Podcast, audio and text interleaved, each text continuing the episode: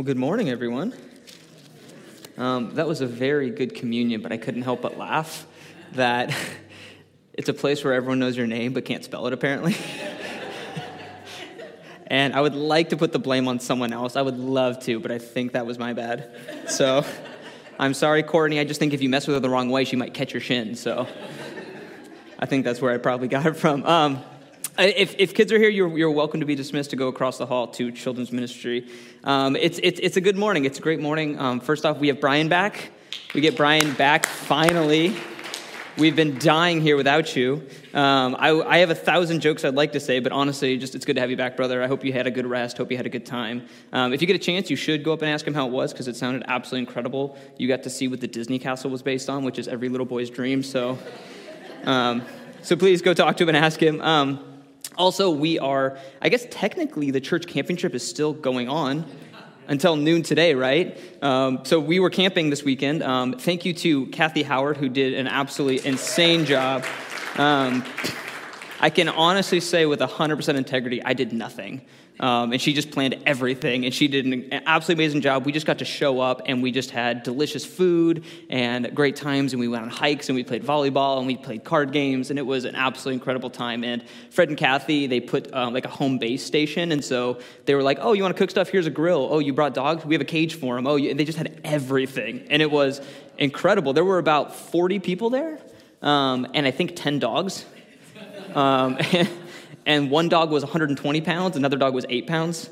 So, and they didn't all get along, including my dog, which was kind of the annoying one for everyone. um, that's what you get with huskies.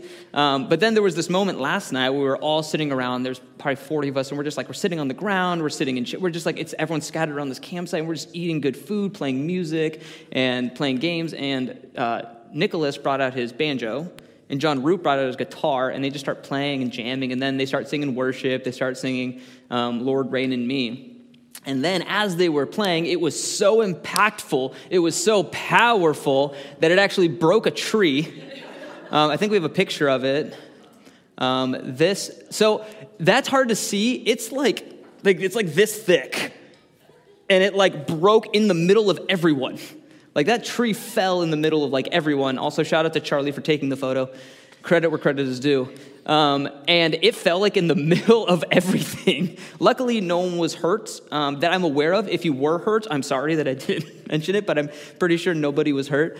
Um, and so I just like to think that our, our worship is so incredible it breaks trees, or it's God throwing a warning shot. either way, either way, I think it was because of worship. But I'm, I'm, happy to be here this morning. We get to uh, finish up in this mini series that I, have been able to lead on parables. And this has been just an incredible joy and blessing to me to be able to walk through these, to be able to plan professionally three at a time. Um, it's been amazing, but we've been able to look at these parables, these short stories, these short, simple stories. Um, and although they are short and simple, they have incredible implications and that we tend to read parables and we can often read them as these short stories that give us like an ethical ending. Like Johnny went to the store and stole and he got he got attacked, so don't steal like Johnny. And you're like, okay, got it, I shouldn't steal, that's cool. But they actually have some incredible impact. They have much more deep importance than just these simple um, ethical explanations. They're much deeper than that. This is the last time I'll put this quote up, I promise. But N.T. Wright says this Parables are not earthly stories with heavenly meaning. Rather, they are the expression of Jesus' shocking announcement that God's kingdom was arriving on earth as it is in heaven. These parables are a way that Jesus is going, You thought the world worked this way. You thought the kingdom of heaven would be this way. But in fact, it's actually different. It's different than the way you expected. You thought this, but actually this. Jesus is changing the value of the way that we operate in life. So when we read parables, we need to read them specifically through the perspective of Jesus first, and then the kingdom of heaven. And then after all of that, our part is what, how are we involved in all of that? And we talked about how parables and stories in general are so important to the Jewish culture. It's how they shared information, it's how they entertained each other. They would just sit around um, while they worked, while they had dinner, while they did everything, and they would just share stories of Yahweh and the prophets and these heroes of old of faith, and they would just talk about it. These people are just worshiping and sitting on the words of Scripture, sitting on the words of these stories that they're being told and waiting for this Messiah. They're being waiting for this Messiah. And then the Messiah shows up, And they're excited to meet him, and they're excited for him to talk about the kingdom of heaven. And they go and they see this guy, he calls himself Jesus, and he's, in the, he's sitting by the Sea of Galilee. And they're like, all right, all right, he's going to tell us what the kingdom of heaven is like. And then Jesus is like, it's like an army flooding from heaven. It's like a volcano. Actually, it's like a mustard seed. The kingdom of heaven is like a mustard seed that's going to grow slowly, but it will. And it'll eventually become so big that you can't not notice. It will be unavoidable. And also, to all you farmers out there, you guys don't actually know how seeds grow. You don't actually know. You see that they grow, but you don't know how they grow. So, also is the kingdom of heaven. It's going to be small, it's going to grow in a way you don't understand, and then it'll just be there. And then they're like, oh, okay. I'm not sure what, this is not the Messiah we thought. We thought you were going to come and destroy regimes and be this powerful thing, this powerful figurehead. You would make geopolitical change. And then he's like, no, no, I got more parables. And I'm like, all right, here's the good stuff. I got stuff about sheep. I got stuff about farmers. I got stuff about coins. I got stuff about you and me. I got everyday stories, everyday things to relate to you. And although they seem simple, they are enormous importance when it comes to Jesus and it comes to the kingdom of heaven. The first week we talked about a treasure hidden in the field.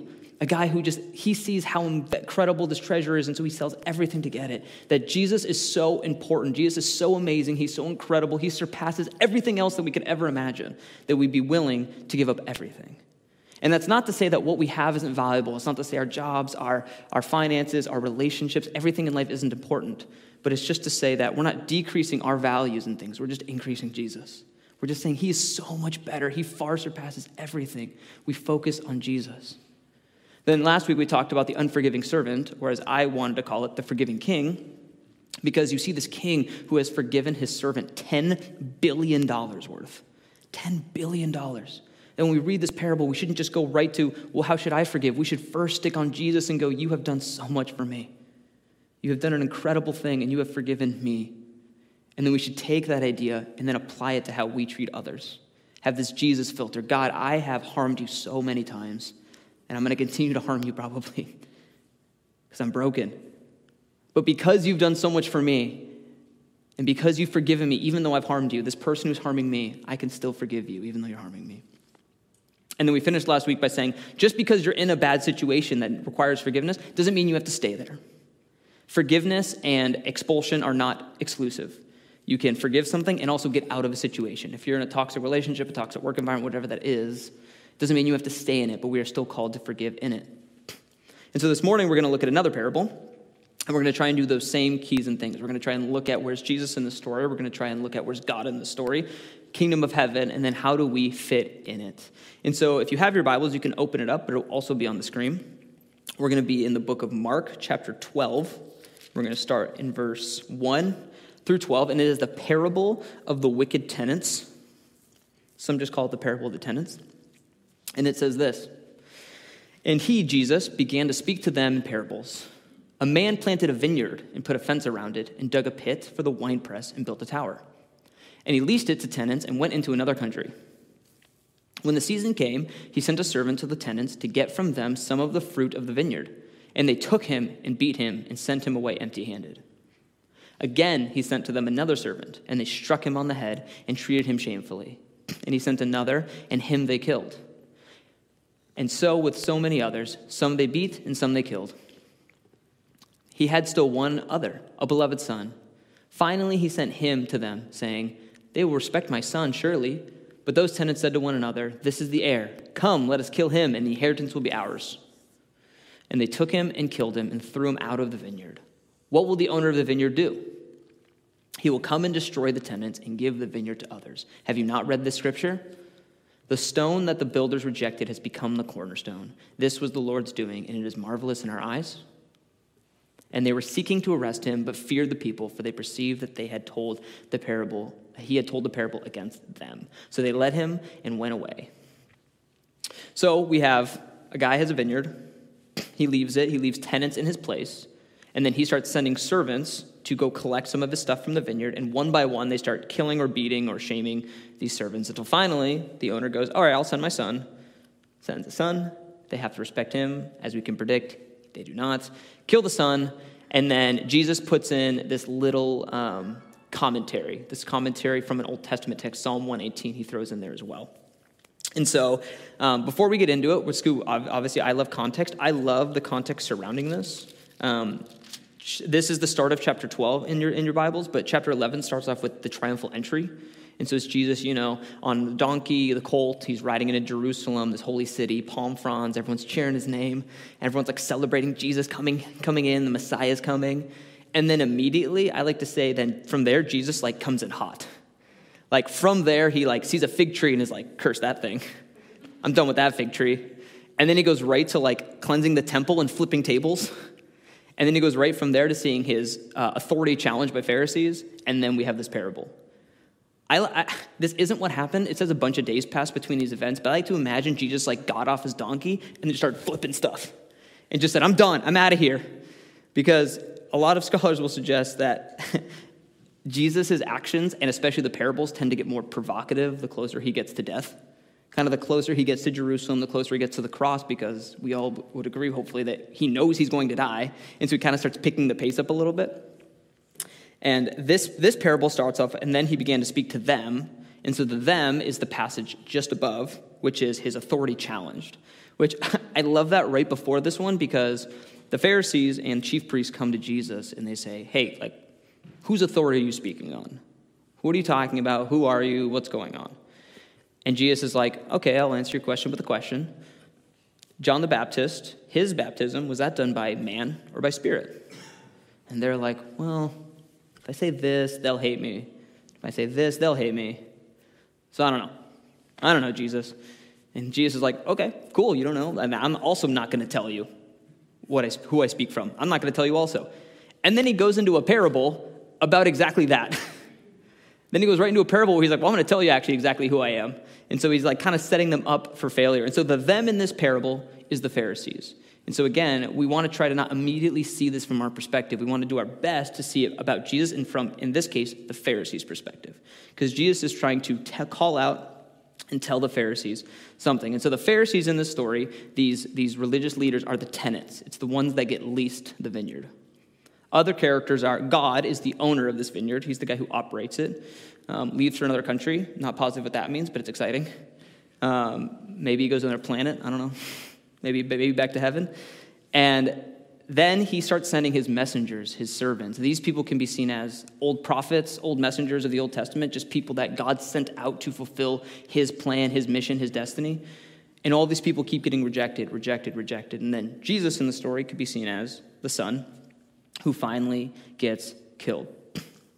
And so now that we kind of the character set up a little bit, um, let's try to find the part the main part of this story the main part of jesus where is jesus in the story and i think the key to that is actually in the commentary that jesus puts here and i love it this happens occasionally where the bible will commentate on itself which is super helpful because sometimes you read a commentary from an outside source and you're like yeah i don't know if i trust dave I mean, I don't know if I don't know I don't know if I trust Ashley. Like that sounds cool, whatever. But like when Jesus himself says what a psalm is saying, you're like, got it. yeah, that makes sense. And it happens actually a lot in the New Testament. It's pretty fun. And so here, Jesus is quoting um, Psalm 118. And uh, please do not put it up quite yet, but I would like to walk through it. And I think it's important because to see this from the perspective of the Pharisees, we need to understand what the Pharisees are thinking while it's going on. And we've talked about how these stories are, are stories of the Old Testament that everyone probably knows already, but especially the Pharisees. They're going to know when Jesus says this quote, they're going to immediately get shot back to their studies. They're going to immediately get shot back and know the story and know the context and know what's going on. They're going to know the whole psalm. So, in order for us to understand kind of what Jesus is going for, I think we also need to read the whole psalm. And so it's a little long, I apologize, but it's a very good psalm, and you guys might know it. Psalm 118 goes like this deep breath. Oh, give thanks to the Lord, for he is good, for his steadfast love endures forever. Let Israel say, his steadfast love endures forever. Let the house of Aaron say, his steadfast love endures forever. Let those who fear the Lord say, his steadfast love endures forever. Out of my distress, I called on the Lord. The Lord answered me and set me free. The Lord is on my side. I will not fear. What can man do to me? The Lord is on my side as my helper. I shall look in triumph on those who hate me. It is better to take refuge in the Lord than to trust in men. It is better to take refuge in the Lord than to trust in princes. All nations surround me. In the name of the Lord, I cut them off. They surround me, they, they surrounded me, surrounded me on every side. In the name of the Lord, I cut them off. They surrounded me like bees. They went out like a fire among thorns. In the name of the Lord, I cut them off. I was pushed hard so that I was falling, but the Lord helped me. The Lord is my strength and my song. He has become my salvation. Glad songs of salvation are in the tents of the righteous. The right hand of the Lord does valiantly. The right hand of the Lord exalts. The right hand of the Lord does valiantly. I shall not die, but I shall live and recount the deeds of the Lord. The Lord has disciplined me severely, but he has not given me over to death. Open to me the gates of righteousness, that I may enter through them and give thanks to the Lord. This is the gate of the Lord. The righteous shall enter through it. I thank you that you have answered me and you have become my salvation. The stone that the builders rejected has become the cornerstone. This is the Lord's doing. It is marvelous in our eyes. This is the day that the Lord has made. Let us rejoice and be glad in it. Save us, we pray, O Lord. O Lord, we pray, give us success. Blessed is the one who comes in the name of the Lord, who blesses you from the house of the Lord. The Lord is God, and he has made his light to shine upon us. Bind the festal sacrifices with cords up to the horns of the altar. You are my God, and I will give thanks to you. You are my God, I will extol you. Oh, give thanks to the Lord, for he is good, for his steadfast love endures forever. Thank you for bearing with that. Um, this, this psalm does something really cool, um, literarily called bracketing inclusio, which is where it starts and finishes the same way, um, which is important because it's kind of described um, very eloquently as a sandwich. Um, and in a sandwich, nutritionally, the meat is the most important part, but it's all held together by the bread. And so everything that happens in between the first and last things need to still coincide with it. So nothing in between in the psalm can ever take away from the fact that God is good, his steadfast love endures forever.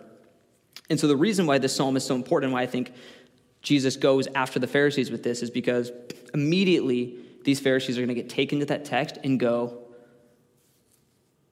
Jesus, are you the guy that's being talked about in this psalm? Because the psalm is describing distress of this person. We don't know who the author is. Some people think it's David, but we're not positive. This, this person is, goes through a bunch of phases. They thank God, they pray to God, they ask for salvation, and then ultimately they do get saved and they get entered into this holy city, into this place. And this is a psalm about the Messiah. This is a psalm about God saying he's going to protect his people, saying he's going to rise up and destroy the enemy and do all of that. And those are the types of Psalms, those are the type of texts that have led tons of people to think, okay, Jesus, the Messiah, is going to be this triumphant military leader. He's going to come and destroy. This is a text that immediately after Jesus says it, these Pharisees are going, oh, shoot. Are you saying you're that guy? You're this stone that we're rejecting? You're this cornerstone? Because what that text is saying is this thing that's being rejected is the center of everything. It is the reason everything exists. It is the point. The cornerstone is the most important foundational part of these buildings. It is everything. And this psalm, most people would agree, is written somewhere between 700 to 1,000 years ago. There have been years and years, thousands of years of people waiting for these to be fulfilled. And Jesus is sitting here, and by saying this, he's saying, That thing you knew from a thousand years ago you've been studying is happening right now. This kingdom of heaven that I was talking about, that God has been talking about, that Yahweh has been talking about, is happening right here, right now, as we're talking. Every sentence I finish is that parable, is that psalm being fulfilled. I, Jesus, am the cornerstone. I am the center of everything. I am the beginning, I am the end. I was with I am the word. I was the beginning, I was with the word. I am everything here.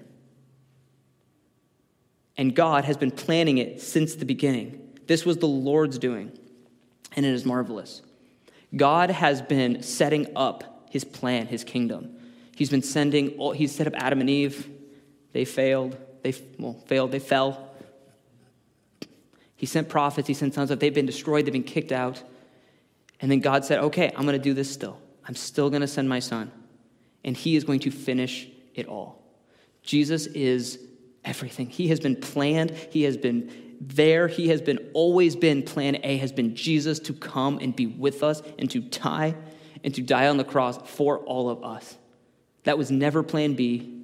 That was never plan C. It is completely within God's doing, and it's marvelous in our eyes. These Pharisees, these religious leaders, they're seeing this idea and they're rejecting it. And the psalmist is saying, Yeah, but to us, this is marvelous. To us, this is incredible. This thing we don't deserve is being completely given to us. It's been planned for thousands and thousands and thousands of years. That is absolutely absurd. Absolutely absurd that for thousands of years, and Jesus standing right in front of them and going, That's me. And then I love how the ESV finishes it. It says that they perceived, the Pharisees perceived that the parable was about them. Like they're just listening and they're like, Wait, me? Well, I'm not, I think he's talking about me, but that's going to make people angry, so I'm just going to leave him alone. Like, literally, the parable, they're talking about how he's going to get rejected. They're rejecting him. And if you've ever heard people walk around, if you've ever heard friends or anyone say something like, well, Jesus didn't know he was going to die, that's out of the ordinary. No one expected that. That's, Jesus wasn't expecting to die. His, his, his plan didn't work. He didn't bring the kingdom of heaven. He didn't do what he said he was going to do. For thousands of years, it has been planned that the kingdom of God is Jesus coming and Jesus dying. That Jesus knows it's going to happen. Everyone knows it's going to happen. Jesus dying is completely part of the plan. It's this weird Christian bittersweet moment where we say, man, it is awful that Jesus had to die. Of course, that's terrible. The torture, the misery, my Savior, how awful. And then also on the other side, we go, well, thank goodness. Hallelujah, thank goodness, because if he didn't, we'd be in trouble. It's been planned since the beginning. These parables, the way we read scripture, the way we look at it, the way we look at our faith, other stuff matters. Don't hear me say other stuff doesn't matter, but Jesus is the cornerstone. Jesus is everything. Jesus is the point. Jesus is everything. It would be easier to read this parable and be like, cool, I'm just going to try not to reject Jesus. I'm just going to not reject him. I'm going to focus on him. But we need to go the step back and say, what is this saying? Jesus has always been the plan. And then I think this text says something very big about the kingdom of heaven in general. Um, it says in the text that the vineyard is going to be taken away from the tenants, the tenants are going to be destroyed, and he's going to give the vineyard to others. Which I think it's a small part of the text, but I think it's a very big deal as well, because, like I said, Jesus, God has been planning this entire, his entire kingdom from the beginning, and they keep rejecting, keep rejecting him, and now he's saying, okay, well, that didn't work. I'm going to send my son, he's going to die, and then my vineyard is going to go to other people. And that's important because the other people are us. We are the other people. Everyone else is the other people. I mean, there are tons of also parables and texts about, there's a parable, one about the wedding feast, where a host throws this huge party, and as one by one, all of his invited guests make an excuse. Um, one is like, oh, I just got oxen, so I have to weigh them. One's like, oh, I have this work thing to do. And then one is like, I just got married, so I have to go. And I'm like, okay, I guess I'm going to have to use that excuse one day. I just got married. I got, like, he just blames it on his wife. He's like, I got to go. And so the, the host is like, well, okay, I don't care. Okay, you guys are out then. Go, go anywhere. Go find anyone. There is no one who my house is not open to anymore. There is no one that my house is not open to. The crippled, the lame, the tax collectors, the sinners, the rich, the poor. No one, no one is out of my house now. Bring everyone you can find. This kingdom, this vineyard is for absolutely everyone because previously, if we read the Old Testament especially, we see that there's sometimes some rules and things in place. There's high priest, there's holy places, there's things you have to do in order to attain sort of like an audience with God. There's the Ark of the Covenant, there's all these rules and stipulations. And here, Jesus as the cornerstone is shattering all of that. And he's saying, No, my presence, I as God am here with you forever. I'm opening it up to all of you. There is no one who is outside my kingdom. There is nobody who is outside my love. Absolutely no one. If you've ever wondered if you've done anything to be outside of God's love, or you ever wondered if you're not part of his kingdom or part of this plan, I would encourage you to rethink it. I would encourage you to rethink it. Because texts like this have been planned, show us they've been planned for thousands of years, that God always planned to include you in his kingdom. For thousands of years, he always intended for you to be part of it. We talked last week about how there's so many texts that show God just cares so de- desperately for the lost. He cares so desperately to grow his kingdom. He cares so desperately with so much compassion and joy that his inward parts move with compassion, with love. A simple parable like this could easily be read and just go, God, it, the Pharisees messed up. That's not me. Cool. I believe in Jesus. But there's so much deep history here. This is thousands of years coming to fruition in this moment. And the kingdom of heaven is open to everyone, to anyone who just trusts in Jesus, who says Jesus is who he says he is, He came to die. And it still blows me away. I never want to read the Gospels and not ever take for granted the fact that Jesus knew he was going to die and kept going through with it. That the, that the kingdom of heaven didn't fail when Jesus died. The kingdom of heaven started when Jesus died. The kingdom of heaven came to fruition when he raised from the dead and gave all of us his spirit and said, You guys are all part of this. There's nothing special anymore about any of you, or you're all special, whichever way you want to look at it. There's no special priest, there's nothing special. No one, no one is unique in my kingdom anymore. We're all our children. These Pharisees are hearing this and they're going, Well, little do you know, Jesus, we're about to kill you. We're about to hunt you, we're about to trap you, we're about to kill you. And all of this Jesus stuff will be over. And Jesus lays it out in front of their face. You're only fulfilling what's been prophesied. You're only fulfilling what I've planned for thousands of years. You think that you're turning me down, you're actually making me stronger. I didn't plan this, but I think that's what Obi Wan said, right? Strike me down, Darth, and I will come back stronger than ever. it was a dumb tangent. but I thought of it, so I have to say it. But we have gained our strength through Jesus' death. We have gained our strength through Jesus' death. There is nothing that separates us from the love of Jesus because of his death. There's nothing that takes you away from him because of his death. There's nothing that you can do or have ever done that would ever take you away from the love of God because of his death. Whenever we read anything in Scripture, whenever we read parables, whenever we read any of this, I would encourage you look to Jesus. Because the hope of every sermon, I, I, I, can't speak for other preachers, I can speak for me, is my hope in every sermon is that we get encouraged in Christ, we learn something, but I also hope that we get encouraged to read the Bible for ourselves and to go, got it. That's if that's what Austin's saying, maybe I can see that too. When you read scripture, look for Jesus. He's the cornerstone, he's the capstone, he's the everything. In him is everything. He's better than everything. In him, you get the power to forgive everything. In him, you get the power to be gracious, to be kind, to be passionate, to be happy, to be content. Doesn't mean bad things won't happen. Doesn't mean life won't turn out the way you didn't expect it. But it does mean that you will always have redemption and a home in God's kingdom. And I'm very thankful to have a God who, it's really hard for me to fathom, but for thousands, I mean, in God's perspective, infinitely, He's been planning this. He's got a room special for me. It's got Austin written over it. It's got Courtney Catcher Shin. waiting for you, waiting for me. I'm very thankful to have a God like that. Will you guys please pray with me as we step into some more worship? Hey, Heavenly Father God, we, we just thank you that um, you have done everything you can. You have fought tooth and nail. You have fought so hard against us to improve us, to help us. The more that we reject you, the more that you still continue to fight.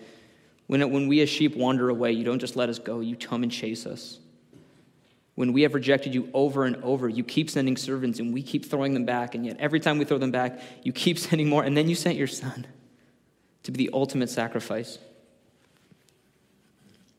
God, when we read your book, when we read your scripture, I pray that we would be enlightened by you. We would be filled up with Jesus. We would be filled up with you.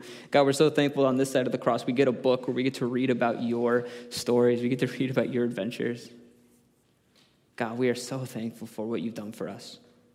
Help us to never take that for granted. Help us to write eternity on our hearts so that we can worship you in word and in deed. God, we're so thankful for who you are. We're so thankful for what you've done for us. In your perfect name, amen.